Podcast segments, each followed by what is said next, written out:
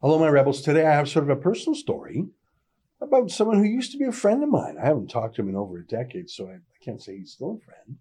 I'm talking about David Frum, and he was sort of the original Never Trumper. He was a, a Never Republican 20 years ago before it was cool. Um, but he's just been given her on Twitter, and I want to analyze a series of tweets he made. Um, I don't know, maybe maybe it's too much for a personal indulgence, but I think there's a public interest in it. Before I do that, let me invite you to become a subscriber to Rebel News Plus. That's the video version of the show. Just go to rebelnewsplus.com and click subscribe.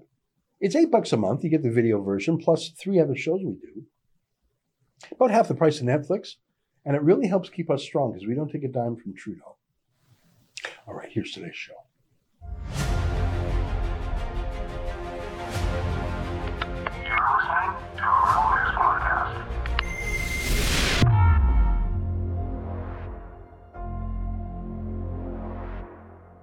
Tonight, should we call people unclean if they don't get a vaccination?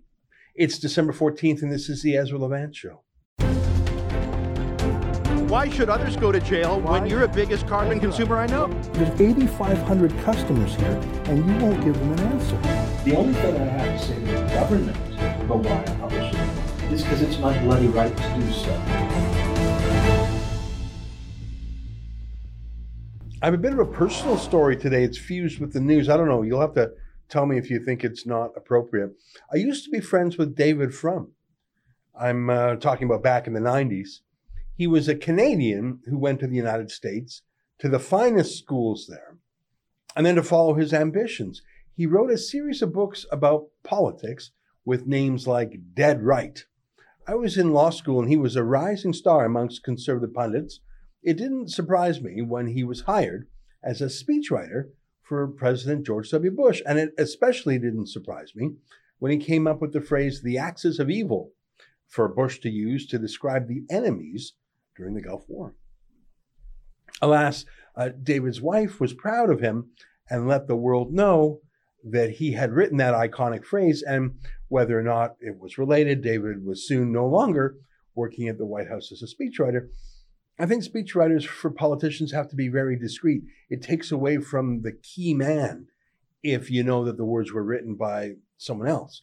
It makes a politician look more like an actor reading lines written by someone else, which has some truth to it, except that actors are told to read their lines and are fired if they don't, whereas politicians can and should get help marshaling their ideas and arguments.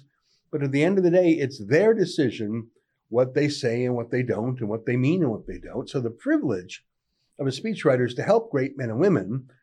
The punishment is that you must be a ghostwriter and do it quietly. David wasn't down for long, though. He soon wrote a book about George W. Bush called The Right Man, about his tenure. It's been a while since I looked at it. I seem to recall it was generally a friendly book towards Bush, but I also seem to recall it emerging that David actually only met the president once in his whole time there. You can say you work at the White House and you can be a speechwriter, one of many, and that's enough to write a book, but I don't think it was anywhere near the inner circle and fair enough. But soon David broke with the Republican Party over health care. Maybe it was his Canadian roots, but he supported Barack Obama's government run healthcare project, a most un American or certainly unconservative idea. He was dumped by his conservative think tank called the American Enterprise Institute, and that began what's become two decades of being an anti Republican Republican sort of like the never Trumpers under Trump, but long before Trump was a thing. Of course, David Frum is an anti Trumper too. Uh, it goes without saying, but it sort of lacked the intended effect since it, he had effectively left, left the party decades earlier. There's a phrase in political journalism, strange new respect, that makes me laugh whenever I hear it. Preston Manning received strange new respect from the media when he was deposed as party leader and was therefore harmless. And he had strange new respect even more once he endorsed a carbon tax.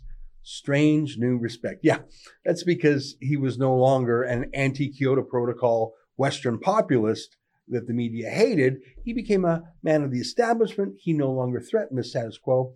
Strange new respect. Doug Ford, enforcing lockdowns. Strange new respect. It's not strange at all. There's nothing the media like more than a conservative who turns against conservatives. It's sort of gross. It's like when a hockey player accidentally scores on their own net. You wouldn't really want that guy on your own team, but you're glad that he's putting the puck into his team's net. I used to like David when I was a youngster. He once came to speak at my law school in Edmonton when I was in charge of the visiting speakers committee. He was always very nice to me. Uh, I visited him once at his home in Washington, D.C., where he lived in one of the most elite neighborhoods, not in neighboring Virginia or Maryland, but in a really lovely area not far from embassies. I remember walking with him to a nearby restaurant for dinner, and simply in that short walk, we bumped into so many of what I call masters of the universe, like the bureau chief of a network or something, or senior political organizer with some lobby group. We met a few folks like that. I don't remember their names now. And the restaurant itself was packed with these real insiders, movers and shakers. And each of them stopped for a chat for a minute with David Frum. And I remember that at the time, I think this was around 2008, it must have been, Sarah Palin had just been chosen as John McCain's running mate for the Republicans. And she had that accent and, and that look. She didn't go to an Ivy League school like David did. I think he went to both Harvard and Yale. She went to some community college in Idaho and she lived in small town Alaska and she had that Western accent that the cool kids at Saturday Night Live just ate up. Governor Palin, would you like to respond to Senator Biden's comments about John McCain? No, thank you, but I would like to talk about being an outsider. you see, while Senator Biden has been in Washington all these years, I've been with regular people, hockey moms and Joe Sixpacks, and I'd also like to give a shout out to the third graders of Gladys Woods Elementary who were so helpful to me in my debate prep. You get it, right? The joke is that she's low class, blue collar, not our kind, dear. And here's what I observed because David was a Republican and really the only fancy Republican in that fancy neighborhood. And these establishment liberals, uh, he was the only Republican that they knew on a friendly basis. And each of them had something to say about Sarah Palin. And, it, and they raised it with, with David, very friendly like, but they also sort of hung it around his neck. Um, they weren't asking him for his arm's length opinion of Sarah Palin. It was more like they were holding him personally accountable for her, asking him to defend her, associating her low class idiosyncrasies with him. Surely you don't like her, do you, David? It was a matter of taste and class and wealth and aesthetics and insiders versus outsiders. And I could just feel it myself how unbearable it would be to try to live in that zip code, in that industry, in that high stratus of society, but to be associated with working class schleps, the deplorables, people who said words like nuclear, which is funny because George W. Bush himself was even more like that than Sarah Palin. That's why I attempted an explanation for why David Frum broke with the Republican Party. Seriously, the guy who wrote Dead Right, warning about embracing big government, he embraced Obamacare, the biggest government program in history, not because he had an ideological epiphany, in my view, but because of peer pressure. You can't be a cool kid if you don't sign on to the official narrative of the establishment.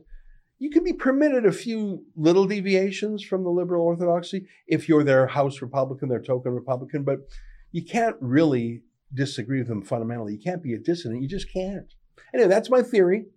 I have fallen out of touch with him years ago, and I've fallen out of touch with his sister, Linda Frum, who was uh, appointed to the Senate by Stephen Harper. She was actually a, a, lot more politically loyal than he was. She was one of Stephen Harper's uh, lieutenants uh, in the Senate, big supporter of the Conservative Party. Uh, I'm not sure what Linda Frum is doing now. And I deliberately tune out David Frum because I don't want to be mad at him. I prefer to think of him as I did when I was a young kid in college and he was a slightly less young man in a hurry in the big leagues. I, I block him on Twitter not because I'm mad at him, but because I don't want to be mad at him. And I'm sure I would be if I read his stuff. Because I did manage to come across this. Someone took a screenshot of it and posted it. And it did upset me, partly because of what it says, but largely because David himself wrote it. And I know he knows better, or at least he used to. It's not that I just disagree with him, I do, but it's how he says what he says. There's something new here that, that I find troubling. Let me read it to you. Unless the US moves to vastly stricter vaccine mandates, which I would favor, but which is plainly not going to happen, the US will stall at present vaccination levels. Now, that's true. If people didn't get the jab by now, it's not because they didn't hear about them or they forgot about them. They obviously have made a conscious choice. Unless you force them, they're not going to do it if they haven't done it by now. That, that's actually true. I agree.